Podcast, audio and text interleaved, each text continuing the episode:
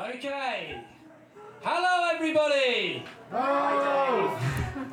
Welcome to Stand Up Tragedy. My name's Dave, as few of you already know, it seems, uh, and I'm your host. Uh, what we do at Stand Up Tragedy is we stand up and we do tragedy. We invite uh, art crea- creative people from all parts of the arts to come up on our stage and stand up and do tragedy, which means that everybody should expect some sad things today, as well as some maybe some laughs. We'd like people to cry until they laugh and laugh until they cry, but we can expect tragedy in this room today.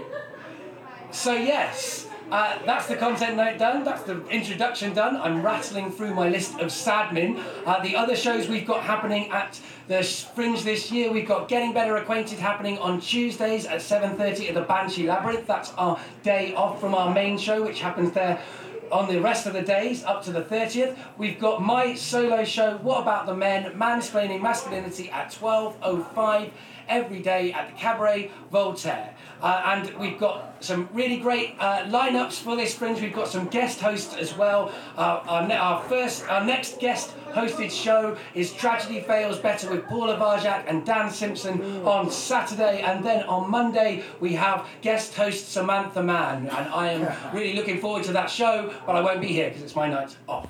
So yes. That's what we're doing in, in here in the Fringe this year. We're part of the PBH Free Fringe, which means that you get to come in for free, but when you leave, you might want to give us some money. Although today we have quite a small audience, and some of them are performers. We don't expect the performers to pay to play, so please don't do that.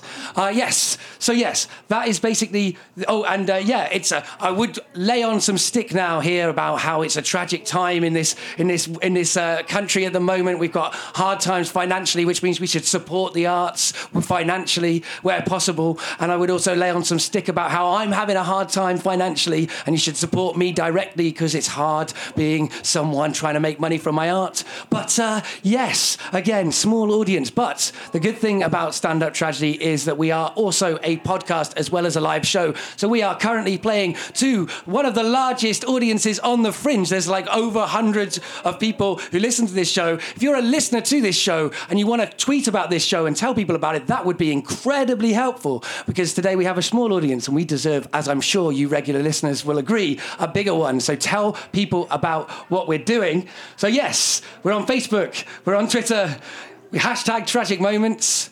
And now I'm going to bring up our first performer of the evening. She is on at 4.15 at Just the Tonics at the Cave um, um, up until the 31st of August, it, doing a show called Brydie Lee-Kennedy Loves You Two. I saw it. I loved it. Loved it so much. I'm probably going to see it again. So everybody should definitely go and see that. Particularly listeners, tell people about that show after you hear her set. So everybody put your hands together for Bridie Lee Kennedy! Hi. There we go. Um, I will just, before I tell you a small story, I will just address the elephant in the room, which is that this looks disgusting. I am aware of that. I've been sick since the day I got to Edinburgh, and I've resorted to just cramming a water bottle full of ginger and lemon and like hoping for the best. Um, but I am aware that it looks as though I'm slowly poisoning myself. Um, or, as Joz Norris just said, like I've been sick in the bottle. So um, let's just get that out of the way. It tastes better than it looks. Um, uh, so yes, I'm gonna just tell you a, a story now. Um, uh, and this, I will say that everything in this story is true, and it does form part of the show uh, that I'm doing this year. So, uh, my ex fiance got married in December, and I felt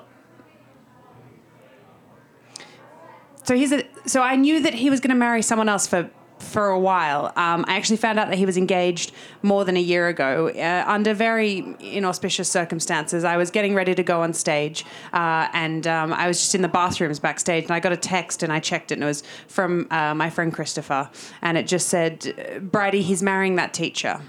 I thought you should know. No need to tell me who he was referencing but I- knew that he'd marry someone else for longer than that too. Um, I'd been living in London for 15 full months when uh, my parents suggested that we all go on holiday together to the south of France. Now, I'm from Sydney, So 15 months in London is 15 months without sunlight. Uh, it's 15 months without beaches. 15 months without basic human happiness. Uh, and so after nine months, I'd become convinced I would die. After 11 months, I told my parents that. So after 15 months, they paid for me to fly to the south of France to see them, uh, and it helped. Um, now, I had hoped that we'd be living near a beach uh, because I really missed swimming, uh, but we weren't. We were hundreds of miles inland, um, but luckily, the local council had built this big man made lake. And so we used to go down there every day, and it was the most French thing that I have ever seen. It was like the entire town was in a Jacques Tati tribute act, and we just like hadn't been informed. Uh, so we would go down, and the locals would sit on the fake beach smoking uh, while their kids floated in the water on Dalmatian print lilos. Always Dalmatian print, I have no idea why. Uh, and they would throw balls back and forth to each other emblazoned with Carrefour. Uh, there was a lifeguard who I'm convinced to this day could not swim. Um, he just sat at the top of his lifeguard tower with his headphones in and his shirt off, and his pecs were good enough that I'd believe he was purely ornamental. Um, so it didn't feel like home, but the water was cool and the air was warm and there was pecs. So, you know, it was fine. I could make do with that. Um, now, this is the point in the story where I do have to brag a little bit. Uh, I do need to tell you that I am a very strong swimmer. Uh, the greatest athletic achievement of my life is winning the state under 14 butterfly championships. Thank you. You would be amazed how often that does not get any response at all. Uh, I do think that it's partly because a lot of people don't think that butterfly is a real stroke. um, which is fair. It is probably the least efficient way of moving through water short of actually drowning, uh, but they do give you medals for it, and I got one. Um, I also did surf life saving training growing up because we lived near some quite dangerous beaches, and my parents were apparently too busy to monitor me in the water. Uh, so they just paid strangers to teach me how not to die. Um, but basically, what I'm saying is, I felt pretty confident about swimming in a calm, shallow lake in the middle of the French countryside. So after a couple of days of going down and just sort of paddling, I decided to uh, go for a real proper swim. So I ducked under the barrier that kept the kids area in in the shallow part of the lake, and I took off. And I swam through the murky water, and all of the muscles that I hadn't used the whole time I'd lived in London just came alive. And I felt more myself and, and stronger than I had in more than a year. And so I just powered through the murky water, head down, breathing off to the side, just feeling incredible. And then an alarm went off. And the alarm sounded like this.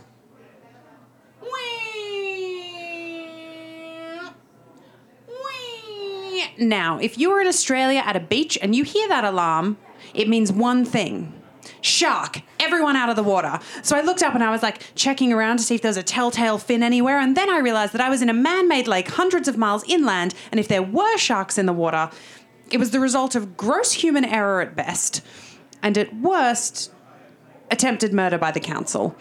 Um, so I looked around to see what else could be causing the commotion. There was nothing going on in the kids' area, and there was no one behind me. And I could see the lifeguard on shore down from his tower of apathy, just like gesturing like this. And that's when I realized it was me. I was why he'd set off the alarm. Because actually, that roped off bit wasn't just for kids, it was the only part of the lake that anyone was supposed to swim in, presumably because the lifeguard could not be bothered monitoring the rest of the lake. Uh, he was certainly not making any attempts to come in and rescue me from my mortal peril. Um, so I started to swim back to shore, just humiliated and even more embarrassed when I realized that all the locals were yelling. And I thought, God, they are yelling at me. This is terrible. I could never come back to this lake. And then I realized that they weren't yelling at me. They were yelling at him, our bronzed, useless overlord.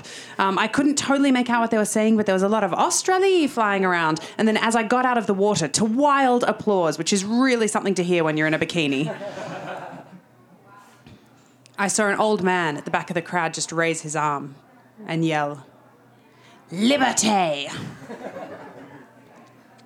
and I totally got the revolution thing because it does sound cooler in French.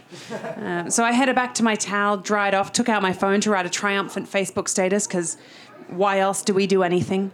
And uh, when I opened the app, I saw it. a photo of my ex fiance and his new girlfriend. And they were standing in front of a sold sign on a terraced house in Sydney, in my favourite part of Sydney, the part where he and I had lived together. So I already knew they owned property. And actually, he and I weren't even Facebook friends by this point, but 64 of our mutual friends had liked it, so Facebook decided to give me a heads up. Thank you.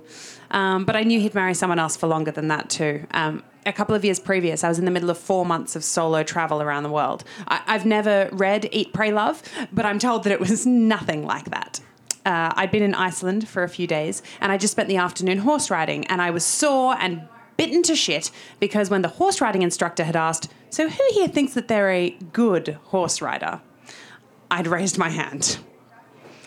Never raise your hand if you are asked that question because they will give you the horse that they describe as spirited, and that horse will try to kill you over the course of the few hours. Um, so I got back to the hostel, and all I wanted to do was have a shower, just sort of wash it all off. And I headed into the shower room. Now, as I said, I'd been in Iceland for a few days, so I was aware of the fact that a lot of showers in Iceland are communal. There's just a room and there's a few different shower heads around. You just go in and everyone stands there. It's all lovely and Nordic. Um, what I did not know was that this particular shower room was co ed, because everywhere I'd been so far had men and women separated. Uh, so I walked in, the room was empty, and I stripped off and went under a shower head. And as I was showering, four tall, seemingly identical Swedish men entered, cheerily said hello, and then took the showers on either side of me. And they continued to chat to each other in Swedish, pausing only when one of them asked to borrow my shampoo. So I handed it to him wordlessly, wondering if I had in fact fallen off the horse and died over the course of the afternoon, and if this was my reward in heaven. Um, after they left, I grabbed my towel and I ran back to my hostel room and I opened my laptop, getting ready to send Christopher an email to tell him that I had just lived out his literal fantasy. And I saw an email from Dave, our old housemate. And it had clearly been sent after a lot of beer had been consumed because it was riddled with typos. And it said, B, I was forced to dine with Adam's new thing tonight. Still love you best, though. End of transmission. So I knew that she was meeting our friends. But if I'm totally honest, I knew that he'd marry someone else for longer than that, too. Because six years ago, I sat on the floor and I held onto his ankle and I begged him not to leave me. And as I begged, I said, But you know I want to marry you. And he looked at me then, really looked at me for the first time in weeks. We were so, so young when this happened. But when I think about that look now, I imagine him old, ancient, with a face like weathered rock that I'd beaten against every day for three years and had finally worn away. And he said, No, Brydie, you don't want to marry me. That's our whole problem. And so I knew then. And I've known every day since then that eventually he would marry someone else. And also that he should. So when my ex fiance got married in December, I felt fine. Facebook tells me it was a beautiful ceremony. Thank you so much for having me. Have a lovely night. Bridie Lee Kennedy, everybody. Okay, our next performer, uh, we normally keep him in a kind of box at the back of the stage, but tonight he's he's coming forward to the front of the stage for the first time in a while. Uh, we always let you out in Edinburgh, really, don't we? We end up letting you out in Edinburgh. So put your hands together, everybody, for Harv!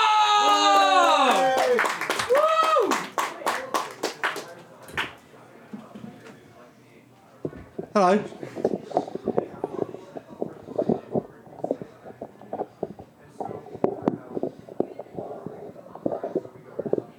So I'm gonna play and sing a couple of songs. First one's about um, sort of falling into old habits um, and uh, kind of waking up six months later, realizing that you've quit your job and taken out a load of payday loans. It goes a bit like this.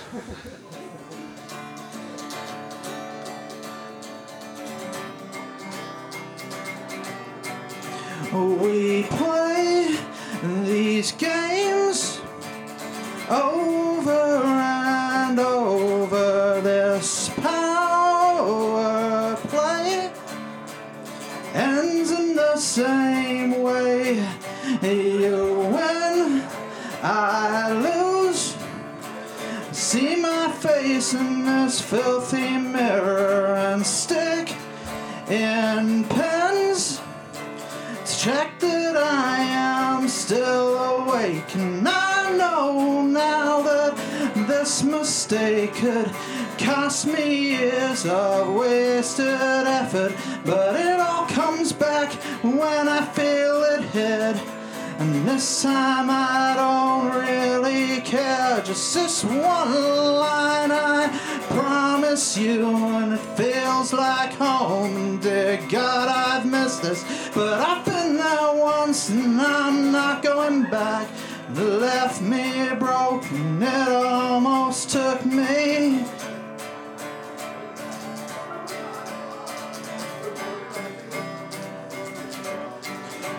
I wake, it's late. Not much older, but six grand. I go outside to buy some fags. My cards decline. No cash, no job. Just bailiff's bills and threatening letters, but just in time to stop this happening again. I know now that this mistake has cost me years of wasted effort, but it all comes back when I feel it hit. And this time I don't seem to care. Just this one line I promise you, and it feels like home. And dear God, I've missed this, but I've been there once, and I'm not going back. Left me broken, it almost took me. And this next one's. uh, this next one's about um, sort of running away from uh, like where you live and kind of your previous life and stuff. So.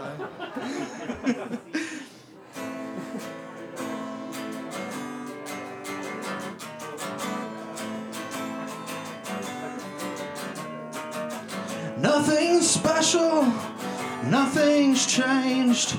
We always turned out this way. Give me time so I can start again. Sever the strings that bind the blame to me. I remember better times as I recall once I smiled inside, but now and then we blur the lines, sever the strings that bind the blame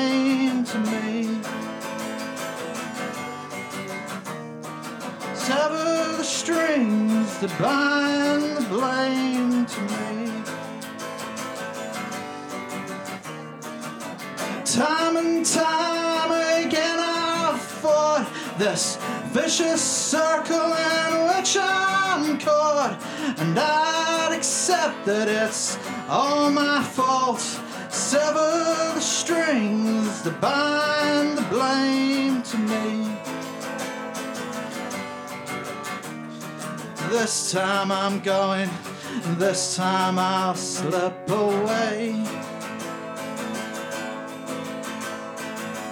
Keep your distance, turn away. If I come back again someday, it won't be for this, and it won't be that way. Sever the strings that bind the blame to me. Sever the strings to bind the blame to me. Thank you. Hello, everybody. Who uh, he doesn't just do our sound, he also does the sound for the entire free PBH Free Fringe Festival. So he is like an amazing uh, person for that. You know, that's just a, like that's a Herculean task. Uh, people don't realise how much goes into this sort of stuff, and he does a lot of that stuff. So another round of applause, I think, for Harv. Okay, so our next performer, uh, performers this time are called Next Best Thing. They do sketch comedy. They're doing a sketch comedy show called Never Been Better at 5 o'clock at Opium uh, from now until the 29th, apart from on the 19th. Put your hands together for Next Best Thing!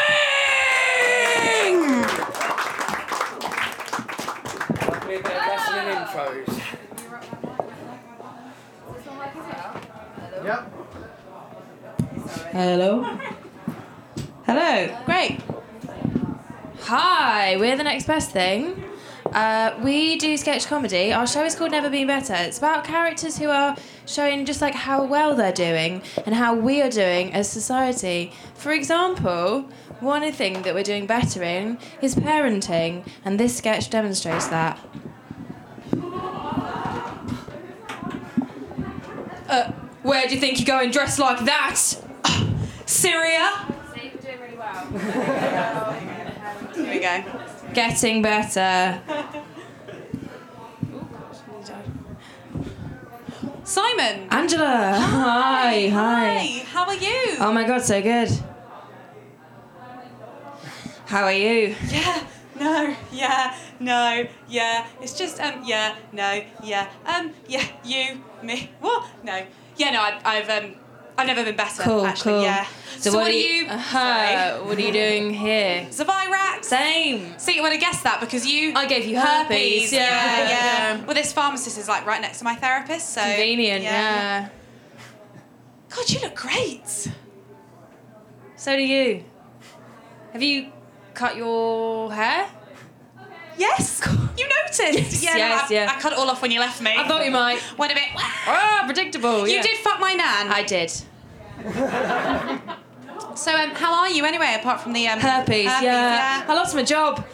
I was just going to ask whether you'd fucked up your career yet. Yes, I did. Simon! I know. We see. I tried to bang Laura Oh my god, when was that? about six months ago. Like just after I got back from our honeymoon. Would have been, Right. yeah. That was never going to work because she's No, your she's my boss. and my mm. Sister. yeah. Yeah. Besides, she's got a pretty serious foot fetish, and you've got I've got athlete's, foot. Yeah. How is that, by the way? Better. Yeah. I mean, I only tried it on because she gave in a couple times. We were pissed. You twat. I wore socks When was that? about a year ago. Right, just after you proposed. Yeah, yeah. I mean, at the end of the day, I am jobless, penniless. I should have seen it coming. Sorry, it's just really weird when you bump into someone in the street knowing you've had your little finger up their bum. Memories. God, you look great. So do you. So are you seeing anyone? Yes, I am. Yeah. I am also seeing someone. Oh, cool. You are. Yeah, no, Right, because you okay. are seeing someone. Yeah, I'm seeing someone. I am seeing so someone you're too. Seeing someone Yeah. cool. Do I know them? No, but I do. Good. Are you seeing my sister? No, no, no. Are you no. seeing my nan? No. Good. I thought she was. Yep, she's safe from you now. cool. So you've moved on. Yep. I've moved on. We should double date. That sounds awful, but okay. Okay. I've I got to to- go. This is burning. Ah. Oh.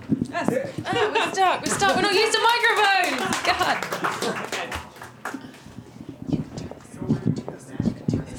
Dragons. Let us introduce ourselves. My name is Sheila, and this is Annabelle. We are the co-managing directors, CEOs, head designers, and daily administrators of our company, Customer Design Things on Jewelry.com. For those more astute dragons, sorry, Duncan, you'd be thinking .com. Isn't that a website? And you'd be right. It is.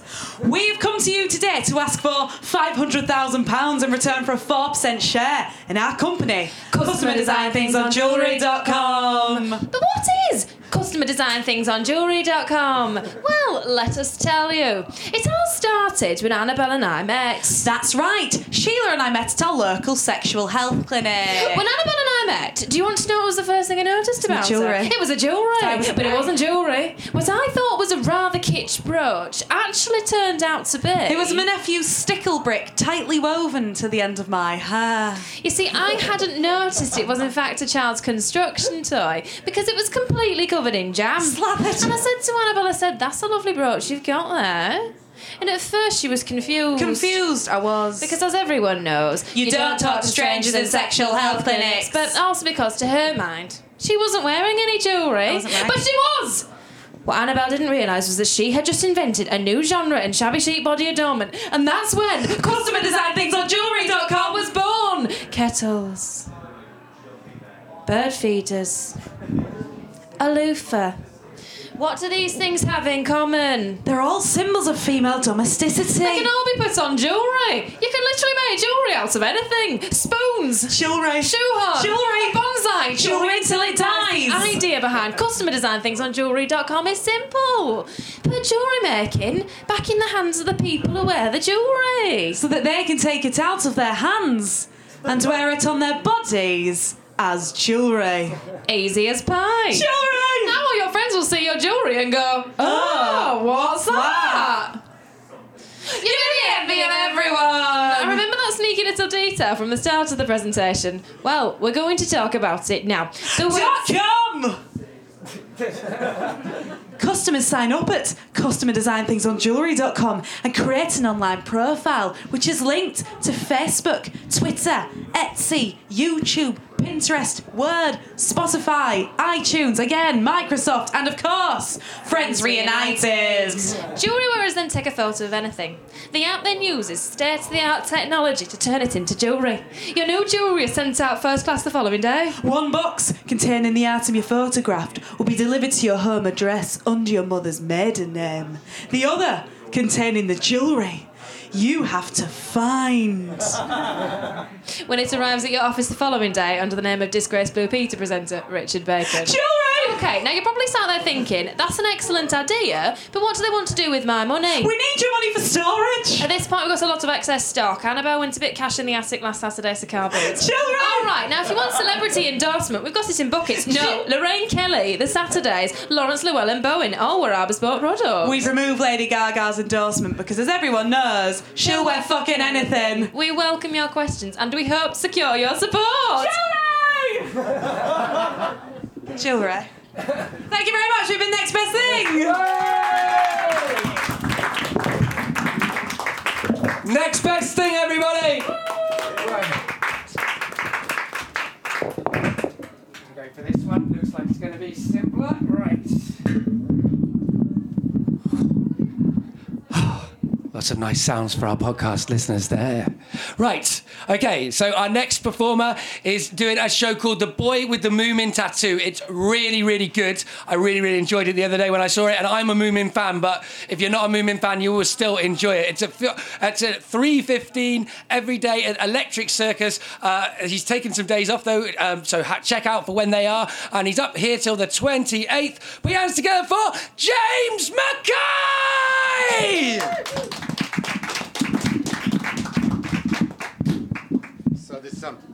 This isn't part of my show. This is generally what I do for a warm up in the street, which is why I don't get many people in. Uh, and it's suitably tragic on cosmic and personal and everything kind of levels. So, ladies and gentlemen, I'd like to perform for you a poem by Mr. Edgar Allan Poe called The Raven. Once upon a midnight dreary, as I pondered, weak and weary, over many a quaint and curious volume of forgotten lore, as I nodded, nearly napping, suddenly there came a tapping, as of someone gently rapping, rapping at my chamber door. "'Tis some visitor," I muttered, rapping at my chamber door. "This it is, and nothing more." Ah, distinctly I remember it was in the bleak December, and each separate dying ember wrought its shadow on the floor. Eagerly I wished the morrow. Vainly had I tried to borrow from my books surcease of sorrow, sorrow for the lost Lenore, for the rare and radiant maiden whom the angels name Lenore. nameless here forevermore. And the silken, sad, uncertain rustling of each purple curtain thrilled me, filled me with fantastic terrors never felt before, till at last, to still the beating of my heart, I stood repeating.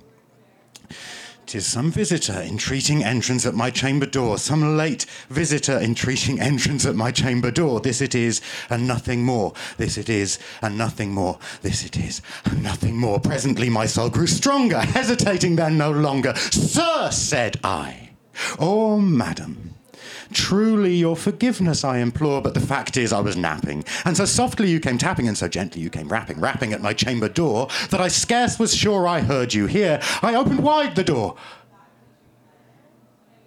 Darkness there, and nothing more. Deep into that darkness peering, long I stood there, wondering, fearing, doubting, dreaming dreams no mortal ever dared to dream before. But the stillness was unbroken, and the silence gave no token, and the only word there spoken was the whispered word, Lenore. This I whispered, and the echo muttered back the word, Lenore. Merely this, and nothing more. Back into the chamber turning, all my soul within me burning. Once again, I heard a tapping, somewhat louder than before. Surely, said I, surely that is something at my window lattice. Let me see then what thereat is, and this mystery explore. Let my heart be still a moment, and this mystery explore. Tis the wind, and nothing more. Open wide, I flung the shutter. When,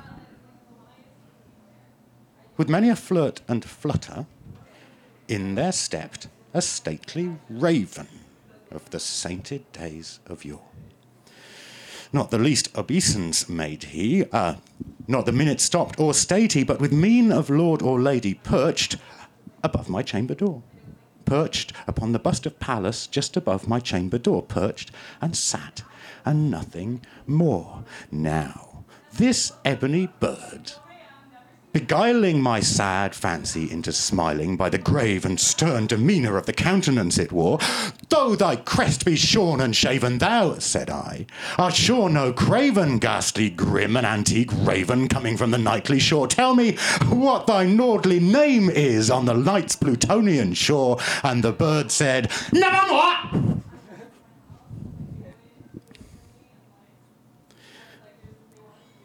Much I marvelled this ungainly fowl to hear discourse so plainly, though its answer little meaning, little relevancy bore, for we cannot help agreeing that no living human being ever yet was blessed with seeing bird above his chamber door, bird or beast upon the sculpted bust upon his chamber door, with such name as never more. But the raven, sitting lonely on the placid bust, said only that one word, as if his soul in that one word he did outpour. Nothing further than he uttered, not a feather then he fluttered, till I scarcely more than muttered. Other friends have flown before. On the morrow he will leave me, as my hopes have flown before. And the bird said, Nevermore. Startled at the silence broken by reply so aptly spoken, doubtless, said I. What it utters is its only stock and store caught from some unhappy master, whom unmerciful disaster followed fast and followed faster, till his songs one burden bore, till the dirges of his hope the melancholy burden bore of never, never more. But the raven still beguiling all my fancy into smiling straight, I wheeled a cushioned seat in front of bird and bust and door back into the velvet sinking, I betook myself to linking fancy unto fancy, thinking what this ominous bird of yore, what this grim, ungainly, ghastly, gaunt, and ominous bird of yore meant by croaking never more. This I sat a while in guessing, but no syllable expressing to the fiend whose fiery eye now burned into my bosom's core, this and more. I sat divining with my head at ease reclining on the cushion's velvet lining, with the lamplight gloating o'er, but whose velvet violet lining, with the lamplight gloating o'er, she shall press nevermore. Then Methought the air grew denser, perfumed by an unseen censer swung by seraphim whose footfalls tinkled on the tufted floor. Wretch! I cried, thy God hath sent thee respite. By these angels he hath lent thee respite, respite and nepenthe from thy memories of Lenore. Quaff, oh quaff this kind nepenthe and forget the lost Lenore. Quoth the raven, nevermore. Prophet, said I, thing of evil, prophet, be you bird or devil, whether tempter sent or whether tempest tossed thee here ashore, on this desert land unchanted, desolate, yet all undaunted, on this home by horror haunted. Tell me truly, I implore, is there, is there balm in Gilead? Tell me, tell me, I implore. And the bird said, never more. Prophet, said I. Thing of evil, prophet be you, bird or devil, by that heaven that bends above us, by that God we both adore, tell this soul with sorrow laden, if within the distant Aidenn it shall clasp a radiant maiden whom the angels name Lenore. Clasp a rare and radiant maiden whom the angels name Lenore, quoth the raven, nevermore.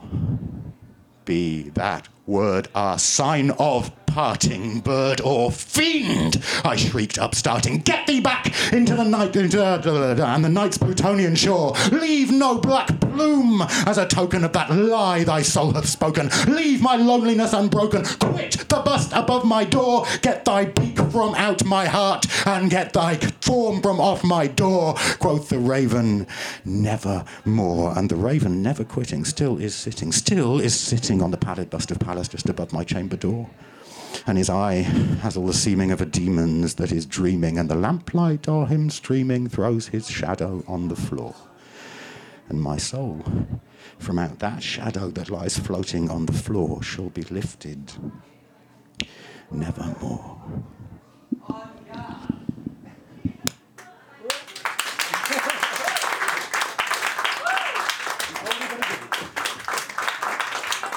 James McKay, everybody.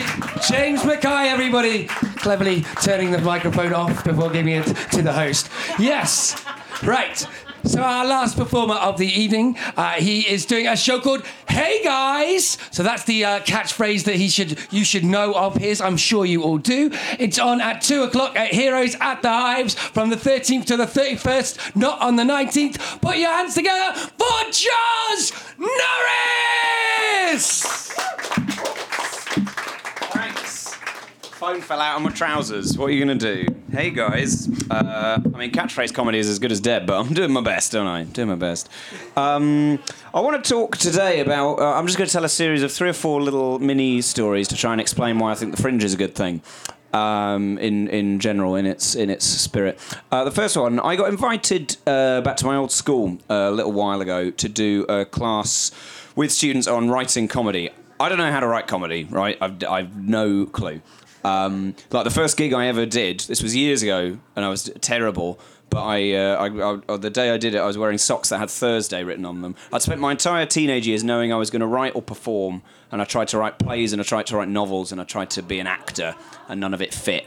And then I got to uni and I did a gig and I went on stage with socks that had Thursday written on them. And I opened by going, I've got socks with Thursday written on them. And it got a round of applause. And I thought, this is easy. This will do. Um, and that was, that was how I started. So I don't know how to write stuff. But I went back to do this class and I tried to talk about ideas and where ideas come from and how that's useful. And I did that on the understanding that everybody who'd signed up to this class wanted to write comedy and had, had agreed to do it. Turned out they were all year nines who hadn't been allowed to go on the school trip and then were stuck doing like a series of activities for the week, one of which was me. Uh, so I started by trying to go around and explain where I thought ideas come from and to try and uh, justify some of that. And asked who, who here wants to write comedy, and nobody. I went, okay, well, who, who wants to write in general? Are you guys just up for, you want to do a writing workshop? None of them. And I said, what do you all want to do? And they said they wanted to be architects or, or, or join the Marines. And I was like, okay, well, I'll, I'll just, I'll try to reach some middle point where I get you to understand at least what I'm talking about, and maybe it'll be useful, and we'll find something. I don't know. I don't know what uh, Marines think, but um, but I, I did my best. So I said, you know, when you're telling a joke, and peop- and somebody doesn't laugh, and they all went, yeah, Went, okay, you know that feeling, that of like, oh, that that missed. And then most of them just put their heads on their desks, which is a thing that I forgot people do. Like, it's so rude that students did that. I did that, but um, it's like, who does that? I mean, the, the, the, the, the worst you can do is just sit and be polite and listen for a bit. They put their heads on their desks. It makes you appreciate bad comedy audiences a lot more because it's never as bad as that. Um, so I stood there just for a while, just feeling like I was dying and trying to explain what the creative impulse was to a bunch of people who wanted to be architects, and and that was horrid. And I was trying to work out why do I feel this is a valuable feeling, and why is it worth communicating to people. Um, so the other three little vignettes that I want to do. Um, my dad is a classical pianist and uh, has never his entire life had been very formal. He did Oxford. He, he was an organ scholar, uh, very sort of a- academic man. And then I went into a career where I sort of throw crisps around and put a toilet seat on my head and wave an invisible dog about. And for a long time, I think he was like, I don't get, I don't understand this. I don't know where it comes from. Uh, and then he came to see. I'm part of a comedy group called Weirdos. He came to see us do a live interpretation of the Steven Spielberg film Hook, uh, in which we threw cream around for ages and just shouted for about three hours. it was really long. And then I went up to him in the interval and I said, Are you enjoying it? And he had this weird look that I'd never seen in him before. And he said, I've never seen anything like this before. And that was lovely. And he came to see my first ever Edinburgh show in 2012. It was a midnight show on the wrong side of town. Barely anyone turned up. But he came along and met all the weirdos afterwards, including Matthew Highton, who does a lot of stand up tragedy stuff. He's a great storyteller and comedian. Uh, and after the show, he'd seen me do this show at midnight, and then he went around everybody, shook their hands, and went, "Lovely to meet you, John. Uh, lovely to meet you, Matt. Lovely to meet you guys." Turned to me and went, "Joz," ah, and then gave me a gave me a hug, and then went, just disappeared, went to his hotel, and I sat down very quiet for a while, and they all carried on talking, and then someone said, "Are you all right?" And I went, "I, I can't remember the last time my dad hugged me. That hasn't happened ever." Uh, and then Matthew Highton said, "Oh, I don't want to make you feel bad, but he, he hugged me when he met me, which was uh, which was great." Um, but I hug him now every now and again. So that was that one. Uh, My mum, by contrast, uh, hasn't been to see any of my stuff in about two years. Partly through she's going through a lot and doesn't have much time or much money to be able to come to London and see it. But still, you feel like uh, the the more you move away from your family as you get older and you get invested in a in a career, the more you feel like you you start to question which it is that you gravitate towards. Like I. You start building families out of friends. I had a little family of uh, girls that I was living with for a bit in my flat. Tanya, M Dog, Little Hen, lovely girls. Um, they've all gone now to get on with their lives. One of them's moved to Sheffield to be a teacher. Uh, one of them's moved to Kennington to move in with her boyfriend. And one of them's just sick of me trying on her bras to see what I look like. Um, and I look, look rubbish. I look really rubbish. She pulls them off better than me. Um, but I, uh, so they've all gone. And then my grandma called me up earlier this year, and I always have the same conversation with my grandma. She says, uh, "Oh, we're sorry that we don't see you very often, but we're happy that you're doing what you want." And I always go, "Yeah, I know. I must. I must visit soon. I'm sorry." Uh, and this year she got confused because she's very old and she used the wrong words. She said, "We're sorry that we don't see you very much, but it's what you chose." oh, and in a way, yeah. Like you know, nobody told me to put a toilet seat on my head, but I do it every day. I do it every day. Um, and the last sort of bit of this puzzle, really, that I'm trying. This isn't a coherent story or, or part of my show. It's just me trying to talk directly about the things that are only inferenced in, in the show because sometimes it's interesting to try and talk about what you're really meaning when you do something stupid. Um, the last thing, my best friend moved to Vietnam two years ago, and she was one of the main people who encouraged me to believe in what I did. Uh, she moved to Vietnam, and I was left with, you know, my mum had moved away. I didn't see my family much. My housemates were all going, and I'm left just with the impulse to try and make sense of the fact that I want to do something silly for a living. I went out as a visitor, and we ended up on this island called Koh Rong Sam Loem in Cambodia in the middle of the night. And I was having a little cry because it's my holiday as well. Um, and she said, "She said, what's wrong?" And I said, "I've never told anybody this, but I wish I was a little ball of light instead of a body." Because I'd be able to get everything done and I'd never get sad. Uh, but the problem is existing. And she said, Well, what do you mean? Uh, she said, What's made you feel this way? And I said, No, you've missed the point. You've completely missed the point. And she said, Okay, what can we do to help you feel better? I said, No, you've missed the point completely. I'm not talking about causes or resolutions. That's just how I feel now, and I'm trying to express it. And the only thing I've ever tried to do, I think, is to try and find space in my head to imagine things in a way of clearing out the space in the middle of your head. I think that's all it is. And she said, I don't understand. And then we went swimming, and there's bioluminescence out there. You know, the little uh, planktons that glow. I like them. And then I came back here and did an Edinburgh show where I wear a toilet seat on my head. And weirdly, I feel like every time I do it, it makes sense of all that. And nobody needs to get it or to know why. but in your head, you're making sense of some space. And um, you guys have been lovely for listening to me try and address that directly for the first time and work out what it actually means. Uh, so thank you very much. Thanks. Joz Norris, everyone, and yeah, he does wear a toilet seat, and it's very silly and weird and kind of melancholy, a little bit like, uh, like you might have got from that from that piece there. And re- that's one of the things that we like to do at Stand Up Tragedy: give performers a space to do something different and to look at the sadder things and the more melancholy things in life. So that is the kind of end of Stand Up Tragedy. But what I would like to say before you sort of pass through the door, I see some people weren't here earlier on. So if you weren't here earlier on, you might not know that this is a free show to come into. Uh, but if you leave, it's also free to leave, actually. But uh, if you want to give us some money, if you would like to pay what you think the show that you've just seen is worth, uh, please do. And we're not we're not ashamed or embarrassed if it's paper money. We're we're not ashamed or embarrassed. Although I discovered yesterday there's like one pound notes here, so I mean you know it can be paper money and still be a pound. Uh, so yeah, put whatever you'd like into the hat at the back of the room.